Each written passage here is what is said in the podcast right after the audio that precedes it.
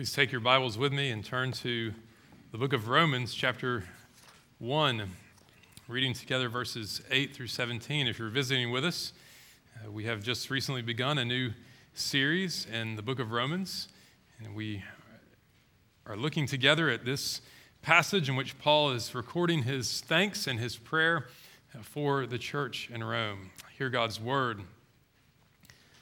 Paul writes, First, I thank my God through Jesus Christ for all of you, because your faith is proclaimed in all the world. For God is my witness, whom I serve with my spirit and the gospel of his Son, that without ceasing I mention you always in my prayers, asking that somehow by God's will I may now at last succeed in coming to you. For I long to see you that I may impart to you some spiritual gift to strengthen you that is, that we may be mutually encouraged by each other's faith, both yours and mine. I do not want you to be unaware, brothers, that I have often intended to come to you, but thus far have been prevented, in order that I may reap some harvest among you as well as among the rest of the Gentiles. I am under obligation both to Greeks and to barbarians, both to the wise and to the foolish. So I'm eager to preach the gospel to you also who are in Rome. Amen. The grass withers, the flower fades, but the word of our God stands forever. Let's pray and ask Him to help us again as we study His word. Our Father, we ask that your word would not return to you empty. You have told us in the scriptures that that is true, that is the way that you work. Your word accomplishes that which you purpose, it succeeds in the thing for which you send it. And so, Lord, we ask that you would enable each one of us to have ears that hear, that wherever we might be this morning in relation to you, and Father, would you speak to us? Would you convict us of our sin? And would you reveal the secrets of our heart that no one else sees? Come, we pray, by your power and change us. For Jesus' sake, we ask it. Amen. When I was in late elementary school and middle school in Baton Rouge growing up, we swam for a few years at a neighborhood pool called Terra. It was very much like uh, Briarwood. This was back in the good old days when there were high dives and when your mom could drop you off at the pool and you could stay there all day after swim team practice. In the afternoon, she'd pick you up. Uh, it was like Briarwood in the way that it was shaped. Uh, and it was like Briarwood in that there was a kiddie pool. And you know the kiddie pools where little kids learn how to swim. And uh, the, the, pool is usually uh, blue but a little bit greener, right, than the other main pool. And eventually you graduate from the kiddie pool into the main pool.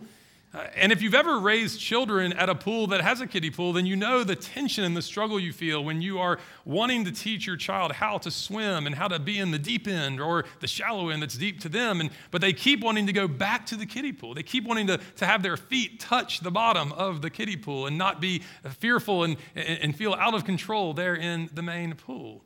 Now, I wonder if, as you think about the gospel, uh, when you hear the word the gospel, I wonder if you think about the kiddie pool. You think about something that's for babies, right? Baby Christians or, or not Christians yet. Uh, you think about something that you graduate from, that you move out of and, and into the, the real pool, the big pool, right? And, and maybe if you're immature uh, and, and you're struggling, then yeah, maybe you need to go back to the kiddie pool, back to the gospel, because that's for people who are struggling, right? But if you're a mature Christian, right, then you can swim in the big pool. Now, of course, the Bible teaches us that the gospel is not the kiddie pool, is it? It's not a, a separate, different body of water that Christians graduate from. Rather, the Bible tells us that the gospel is like a zero entry pool, it's like the ocean. It begins, to be sure, with inches of water, but it grows deeper and deeper the more progressively farther out we go. The gospel is not just for unbelievers or new believers, it's for all believers. We saw it last week. We'll see it again today. As Tim Keller has memorably put it, it's not the ABCs of the Christian life, it is the A to Z. All of us, wherever we might find ourselves in relation to God this morning, need to hear the gospel. And the text before us, Romans chapter 1, verses 8 through 15, particularly that last verse, uh, speaks beautifully and clearly to this effect. I'll not forget the experience. I don't remember when it was, but at some point during college or seminary, I remember coming across this passage. Whether I read it or heard it preached, I don't remember. Uh, but I, I do remember having my, my mind, my, my understanding of the gospel exploded, both in the sense of, of blown up and disintegrated and expanded. I remember thinking, wait a minute. Here's Paul. He's saying that, that he has been praying that he would be able to, to come to the Roman church. He's telling us here that he longs to see these Roman Christians and that he had often intended to come to them but had been prevented thus far. And he says in verse 15 that he's eager to preach the gospel to them. And you scratch your head and you think, wait a minute. Why does he need to preach the gospel to Christians, to the church? Why would he want to preach the gospel to people who've already heard the gospel? Of course, as I re- came to realize, my view of the gospel was too small. It was like a kiddie pool rather than a zero entry pool. It was a small view of the gospel and of our need for it. And so this morning, I want us to look at this text and to hear again why does the church of Jesus Christ need to hear the gospel over and over and over again? Uh, there are two reasons, and then we'll make several applications at the end. Uh, but the first reason is this there are unbelievers in the church. Why does the church need to hear the gospel? Because there are unbelievers in the church. Now, some commentators would look at verse 15 and would say when, when Paul writes that he's eager to preach the gospel to you who are in Rome, uh, that he's referring to his readers generically and, and generally, uh, right? That he's just looking at them as Romans, not as Christians. He's saying that, that what he means is he's eager to preach the gospel to evangelize the non Christians who are in Rome. And certainly, Paul does want to preach the gospel to the lost who live in Rome, just as he went to Greece and preached in Athens and the Areopagus. Paul would love to come to Rome and preach in the Roman Forum and in the marketplaces. Certainly, non Christians are a part of the harvest, the fruit that he wants to reap among them. But Paul has not been using the word you in a general sense. He's been using it in a very particular sense to refer to the church, to those who have been called to belong to Christ, called as saints. And what he writes in this letter is not just a summary of what he's going to say to people outside the church, but what he wants those inside the church to hear as well. And why does Paul want people inside the church to hear the gospel? Because Paul knows that when the church gathers on the Lord's day in corporate worship, unbelievers are in their midst. Paul tells us in 1 Corinthians chapter 14 that outsiders, unbelievers, those who do not profess faith in Christ, who maybe have not yet professed faith in Christ, will be in the church. Perhaps it's covenant children who haven't come to saving faith yet. Perhaps it's neighbors that you've brought with you who don't know Jesus and you want them to hear Jesus preached and proclaimed of his death and his resurrection. Or maybe it's people who just walk in off the street who have no idea why they're here or how they got here, but they're here to hear the gospel. Paul says that through the preaching of the word, the gospel will convict the hearts of those who are dead in sin. The gospel will call them to account. The gospel will disclose the secrets of their heart. And they will fall on their faces and worship God, declaring that He is truly here among us. And so Paul knows that when he were he to step into a, the church in Rome, he knows that there would be people who don't know Jesus from the outside who have come in who need to hear the gospel. But Paul also knows that when he steps into a Roman church and he sees the people who are gathered before him, that some of those people, even who profess faith in Jesus Christ, are not believers. And they need to hear the gospel. Notice in verse 9 how Paul speaks of serving God and serving God in the gospel of his Son, but he says, with my spirit. That is, by implication, there is a way of serving God where a spirit is not engaged at all, where you are serving God merely formally and externally, not from the heart, not with the spirit. There are people here this morning who have never been born again their so called faith is a hypocritical faith, a dead faith. You wear a mask of religion. For you, religion is a hobby, it's a sport, it's something that you play at. Jesus tells us in Matthew 13, the parable of the wheat and the weeds, that Satan actively sows amongst the children of God his own offspring, sons of the devil, sons of the enemy, says Jesus, who grow up as weeds among the wheat of the church. Jesus tells us in the Sermon on the Mount that there will always be so called Christians, false professors, wolves in sheep clothing, who are not Christians at all, who bear no fruit. And there will be people who think they are Christians, who do things for Jesus, but they are deceived. They are ignorant of their own state. They don't understand the gospel of grace at all, and they don't do the will of the Father. And so Jesus will say to you at the last day, I never knew you. Depart from me, you who practice lawlessness. Paul's going to tell us later in this letter that not all Israel is Israel. That is, not everyone who professes faith in Jesus, not everyone who belongs to the covenant people of God, the church, is truly and sincerely a believer. And oftentimes, as John will tell us in 1 John chapter 2, those who profess faith in Christ, they go out from us because they were never of us. So Paul would say, I preach the gospel in the church of Jesus Christ because there are unbelievers in the church. Some of you this morning are unbelievers. And some of you know that and you acknowledge that, and others you don't know it or don't acknowledge it. But to wherever you might find yourself, if you are here and you don't know Jesus, if you are here and you don't serve him with your spirit, even if you've been a member of a church, even this church, for all your life, you need to hear the gospel. Even if everyone thinks that you're a Christian and no one would think anything otherwise, you know that God has never changed your heart. And you need to have the secrets of your heart disclosed. You need to be called to an account by the word of God and the preaching of the gospel. You need to be made to see that there is nothing you can do to save yourself. All of your good deeds are as filthy rags. You need someone to save you from the outside, to give you a righteousness that is truly pleasing to God, not the righteousness you have manufactured and, and sewn together that's a bundle of filthy rags. You see, many times it is possible, even in the church, to have, as one pastor has put it, truth that has secured the homage of the intellect, but has never gripped and controlled the affections of the heart. You've wondered in awe, perhaps, of the truth that you hear, but you've never worshiped in response to that truth. But if that is you this morning, you are in the right place.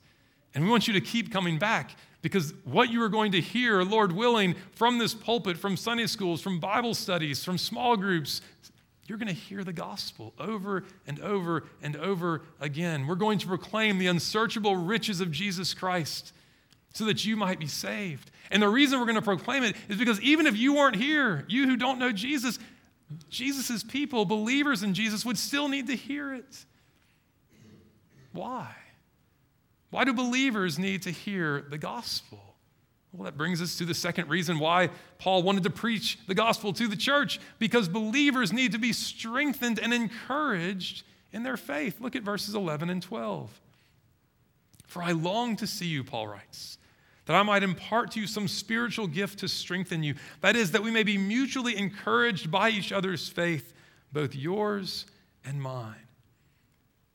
Now, it's difficult to know exactly what Paul is referring to when he says he wants to impart some spiritual gift to the Romans.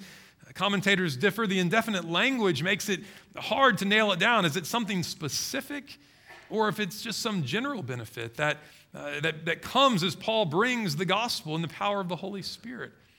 But while it's difficult to know to what Paul is referring with that little phrase, some spiritual gift, it's not difficult to see why he wants to bring it. Why does he want to bring the gospel to the church at Rome? He tells us there to strengthen you, to strengthen you in your weakness, to encourage you in your discouragement. And what is more strengthening, what is more encouraging than to hear the gospel unfolded and unpacked, to hear of what God has done for sinners through Jesus Christ, to hear what he is doing, what he's going to do, to hear of Jesus who has lived for us and died for us and risen again from the dead for us. You see, the contents of this letter would have been read aloud. And the Christians would have heard it and meditated on it and talked about it, and, and, and the elders would have taught and preached about it. Paul wanted to preach the gospel to believers. Believers who, as he says there in verse 8, had already believed. Their faith was proclaimed in all the world, it had gone viral. But he still know, knew that they wanted, they needed to hear the gospel. They needed to hear of the person of Jesus. They needed to hear of the finished work on the cross and in the resurrection of Jesus. They needed to hear of sins forgiven, of righteousness imputed and reckoned to our account, of the power of sin broken through union with Jesus Christ, of sovereign election, of persevering grace, preserving grace. This was how Paul knew that Christians become ever more established and strengthened and encouraged in their faith. This is why the gospel needs to be preached to you who are already believers, who've been believers all your life, perhaps, because we never attain perfect understanding of the gospel. We never hit a point where we don't need to hear of the grace of God. We never hit a point where we have figured it all out or, or where we are applying it perfectly in every way. We need to be strengthened. We need to be encouraged. And so we need to hear the gospel.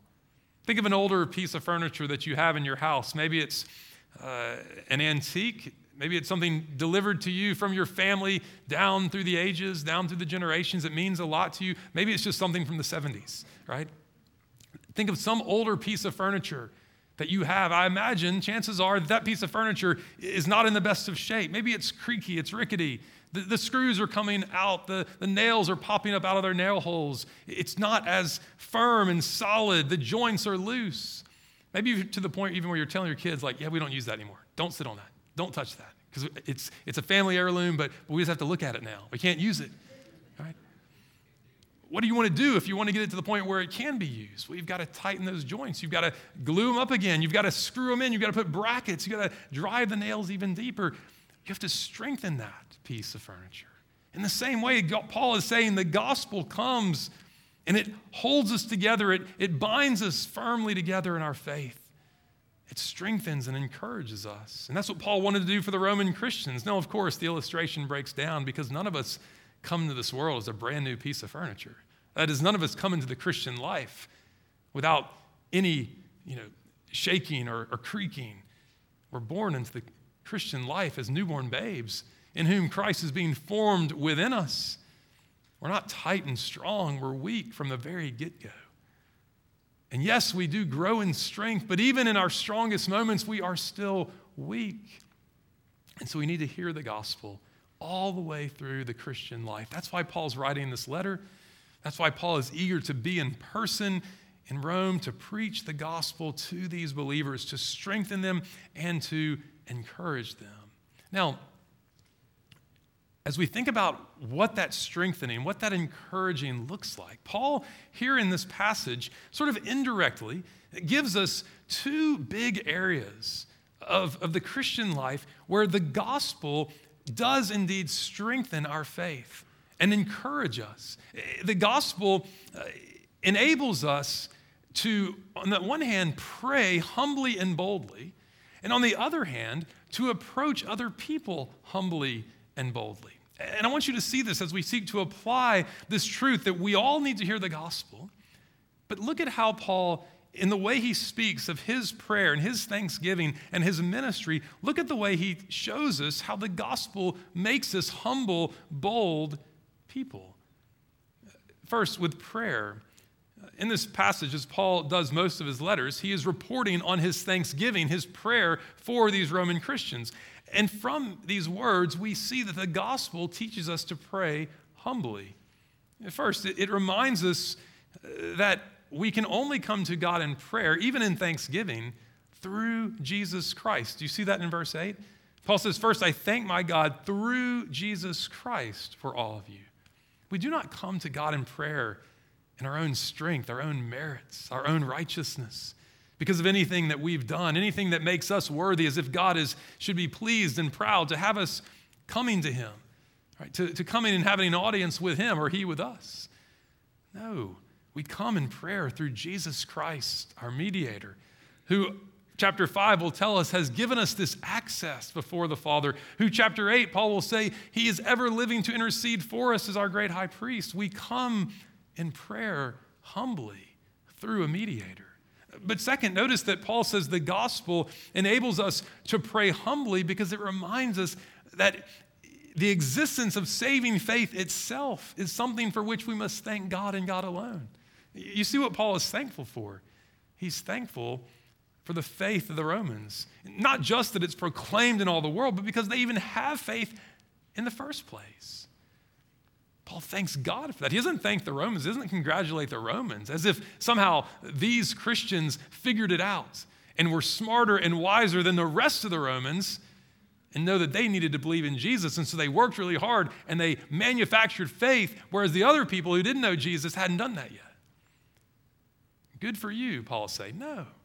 No, Paul is thanking God for their faith. The existence of their faith has nothing to do with them. Faith is a gift of grace, a free grace. It's something that God had worked in them, had, had by his Holy Spirit created in them. God gets the glory. You see, the gospel strips away our pride and tells us that faith is not a work that we have accomplished in our own strength. Faith is something that we must thank God for. It's a gift of grace. Salvation is of God from beginning to end. If you ever, ever have read J.I. Packer's little book, Evangelism, the Sovereignty of God, he points out that every time you are on your knees, you believe that God is sovereign and gracious because you thank Him for your salvation and you pray that He will save other people. Why? Because you know that He alone can do it. And He alone has does it if you has, has done it if you have been saved. And so the gospel strips us of pride and makes us to pray humbly. But we see a third way it makes us humble by leading us to submit all of our desires to the Lord and to His will. Look at verse 10. Paul speaks of asking that somehow, by God's will, I may now at last succeed in coming to the Romans. Where did Paul learn this humble submission? Well, he learns it most clearly, doesn't he? Through Jesus, the Savior, in the Garden of Gethsemane, who there, as he was facing the cross and the prospect of suffering in the place of God's people, the elect, of those that the Father had given to him, he cries out to his father, My father, if it's possible, let this cup, the cup of God's wrath that he was about to drink for his people in their place, he says, Let this cup pass from me. Nevertheless, not as I will, but as you will.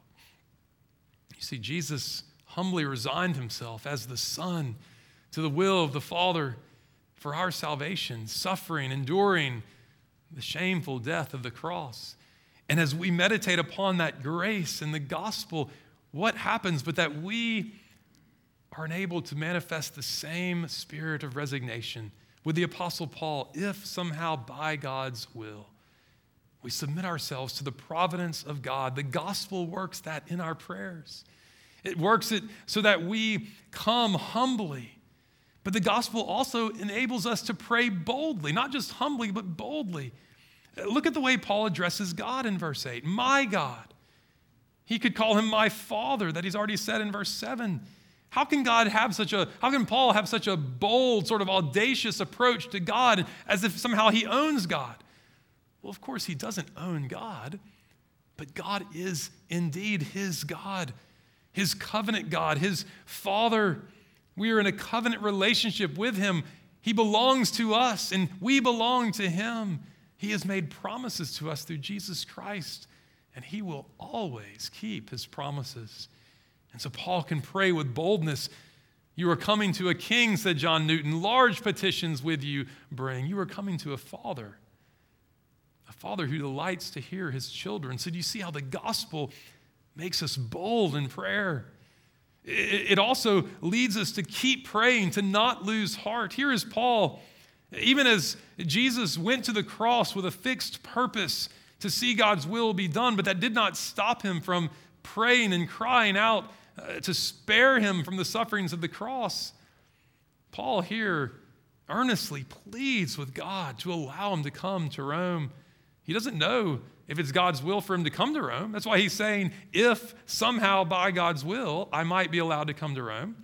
And he certainly has seen over time that his desire and his requests have been frustrated by God repeatedly, the providence of God has not allowed him, it has prevented him, he says in verse 13. And we don't know exactly what Paul's referring to there. Maybe it's uh, the fact that he's had such a, a big ministry in the, the area of Greece and, and Asia Minor and hasn't had time to come to Rome yet. Maybe it's that, as we read in Acts chapter 18, in 49 AD, uh, Claudius expelled all the Jews from Rome, and so Paul wasn't allowed to come there. Maybe Satan has hindered. We have no idea. But we know that Paul, even though his desires and his requests had been denied and, and frustrated, he doesn't stop praying boldly. He doesn't stop desiring eagerly to come to Rome.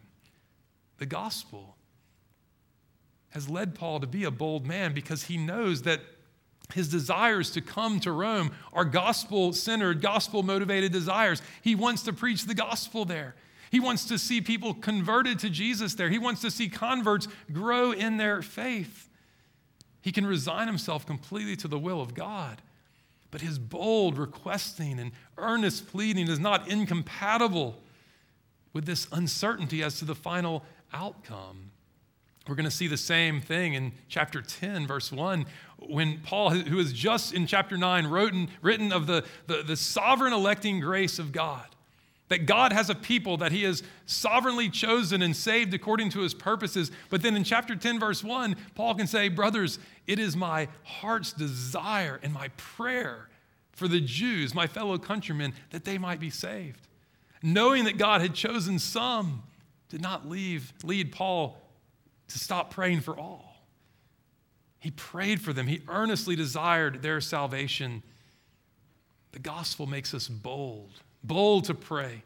Pray in humility, but pray with boldness. We pray through the finished work of Jesus Christ for gospel opportunities, for the salvation of God to go forth, for people to be saved. But we do that humbly, knowing that we are finite sinners. We don't know what's best. We don't know how God's going to work. We don't know the timing that God's going to work in.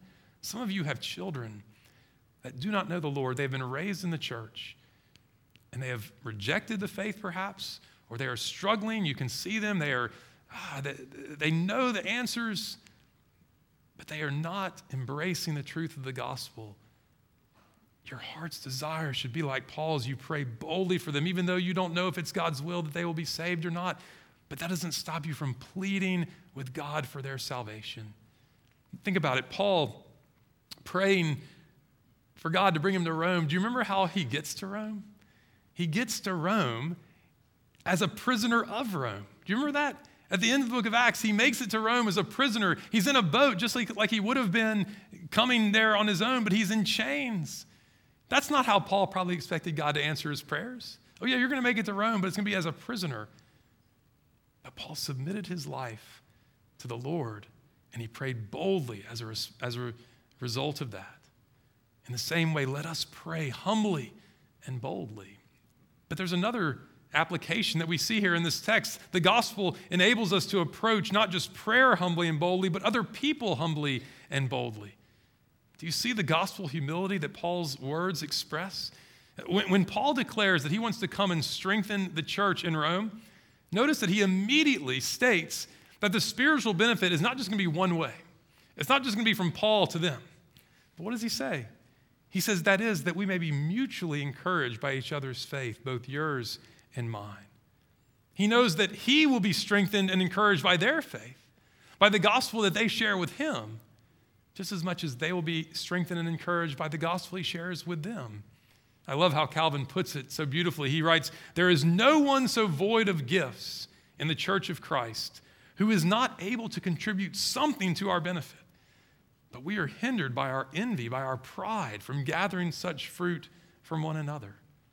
How easy it is how easy it is to look down on other people who are not as far advanced, perhaps, as we might be in the Christian faith, who have not yet attained, perhaps, the degree of righteousness the Lord has worked in your heart.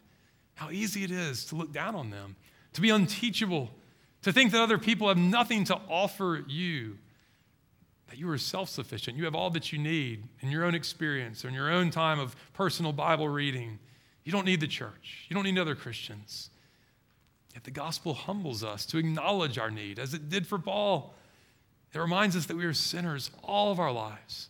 Though we have been saved and set apart and called to be saints in Jesus Christ, we are sinners, sinners still.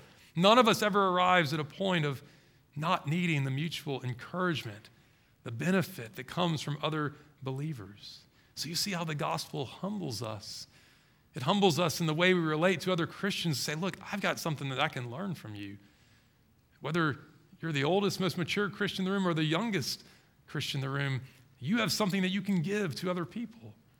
That's a humbling thing to acknowledge. But notice the, hum, the humbleness, the humility that Paul exhibits here in the way that he brings the gospel to all types of people. Look at verse 14. He says, I'm under obligation both to Greeks and to barbarians, both to the wise and to the foolish. And these designations are Paul's way of, of including the entirety of Gentile humanity those who embraced Greek language and culture, the Greeks, and those who did not, the, the barbarians, not barbarians with a Viking helmet on, but the barbarians was the way that they spoke of people who didn't speak Greek. They didn't have the Greek culture, the Greek language. There were Greeks and non Greeks. There were the learned, the wise, the philosophers, and the unlearned, the uneducated, the foolish. And Paul says the gospel is for all of them. The gospel humbles our pride so that we don't look down on anyone because of some human designation. What do we have? What do you have that you did not receive? However, you might describe yourself, how is it anything that you in your own strength have accomplished? God has given it to you. And so the gospel enables us to humbly bring the gospel to all types of people. The gospel is for all nations. It's for all classes, all cultures, all ethnicities, all languages, all education levels, all levels of ability. Some with great physical ability, some with no physical ability at all, some with great mental ability, some with no mental ability at all. The gospel makes the church a place for all types of people, old and young, men and women, boys and girls, rich and poor, red and yellow, black and white, brown Asian, Hispanic, African, European, Indian. The gospel is for all. Whether you live in a million dollar mansion or a shack or no house at all, whether you are a PhD or whether you have never graduated from high school, whether you're a cultural elite or a cultural Philistine, see, Paul is saying, I want to bring the gospel to you, to all of you. If the gospel is true, then anyone can be saved. If the gospel has saved me, if it saved you, anyone can be saved. We're no better than anyone. The ground is level at the foot of the cross, we say, and it's true.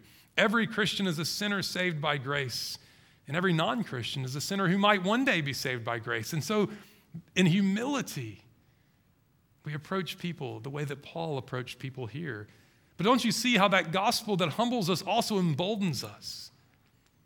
It impels us to approach people, to bring the gospel, whether they are unbelievers or believers.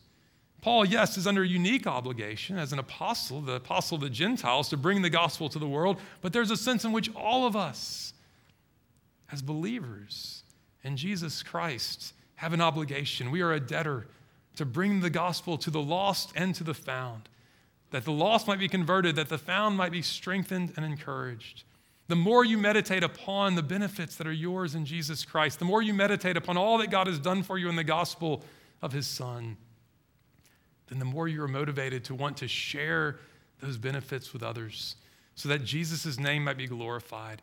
You, you will want to evangelize the lost. You will want to speak a word for Christ. You'll want to encourage and strengthen other believers. You'll want them to know and to remember the joys of sins forgiven, of righteousness credited freely, by grace through faith. And so the question that Paul wants to put before us is Does this knowledge of the gospel manifest itself in your life by an approach to others? A humble approach, to be sure, but a bold approach. That you too are eager to speak a word. You too desire to be involved in the lives of other people. You too want to preach and to speak and to live out the gospel in the world and in the church. So, this is why Paul was so eager to preach the gospel to the church, because there were unbelievers in the church and there were believers in the church who needed to be strengthened and encouraged in their faith so that the lost might be found that the found might be transformed and strengthened and established and fixed and spurred on to love and good deeds. This is why he writes this letter. If you read the email that came out, uh, our weekly email that we sent out Friday, we put a, I put a quote from Martin Luther there, a great quote. Listen to it again. Luther writes, The gospel teaches me what Jesus Christ, the Son of God, has done for me.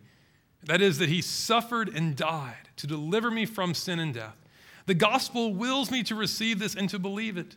And this is the truth of the gospel. It is also the principal article of all Christian doctrine, wherein the knowledge of all godliness consists. Most necessary is it, therefore, that we should know this article well, teach it unto others, and beat it into their heads continually. Don't you love Luther? Thank you, Dr. Luther, for your subtle way of putting it. Right? Beat it into their heads continually. Beat the gospel into our heads. Just knead it in with all of your might because we are prone to wander. We are prone to forget what God has done for us in Christ. We are prone to be puffed up in pride, to look down on others with contempt. We need to hear the gospel over and over and over again. Again, some of you need to hear it for the first time and to be saved, to be born again to a living hope through Jesus. But some of you have heard it a million times. And as we're about to sing, you should be longing to hear it a million and one and two and three. May God make it so. Let's pray together. Father, we thank you for your gospel grace. We thank you for your unfailing love in Jesus Christ, your covenant mercies that are new every morning. Lord, help us as we walk our way through this glorious letter of Paul. Help us to be strengthened and encouraged in our faith if we belong to you. Lord, if for those who are here this morning and do not know Jesus, Lord, would you convict them? Would you Call them to account before your holiness. Would you disclose the secrets of their heart? Or would you cause them to fall on their face, to know that you alone are God and they are sinners in need of a Savior?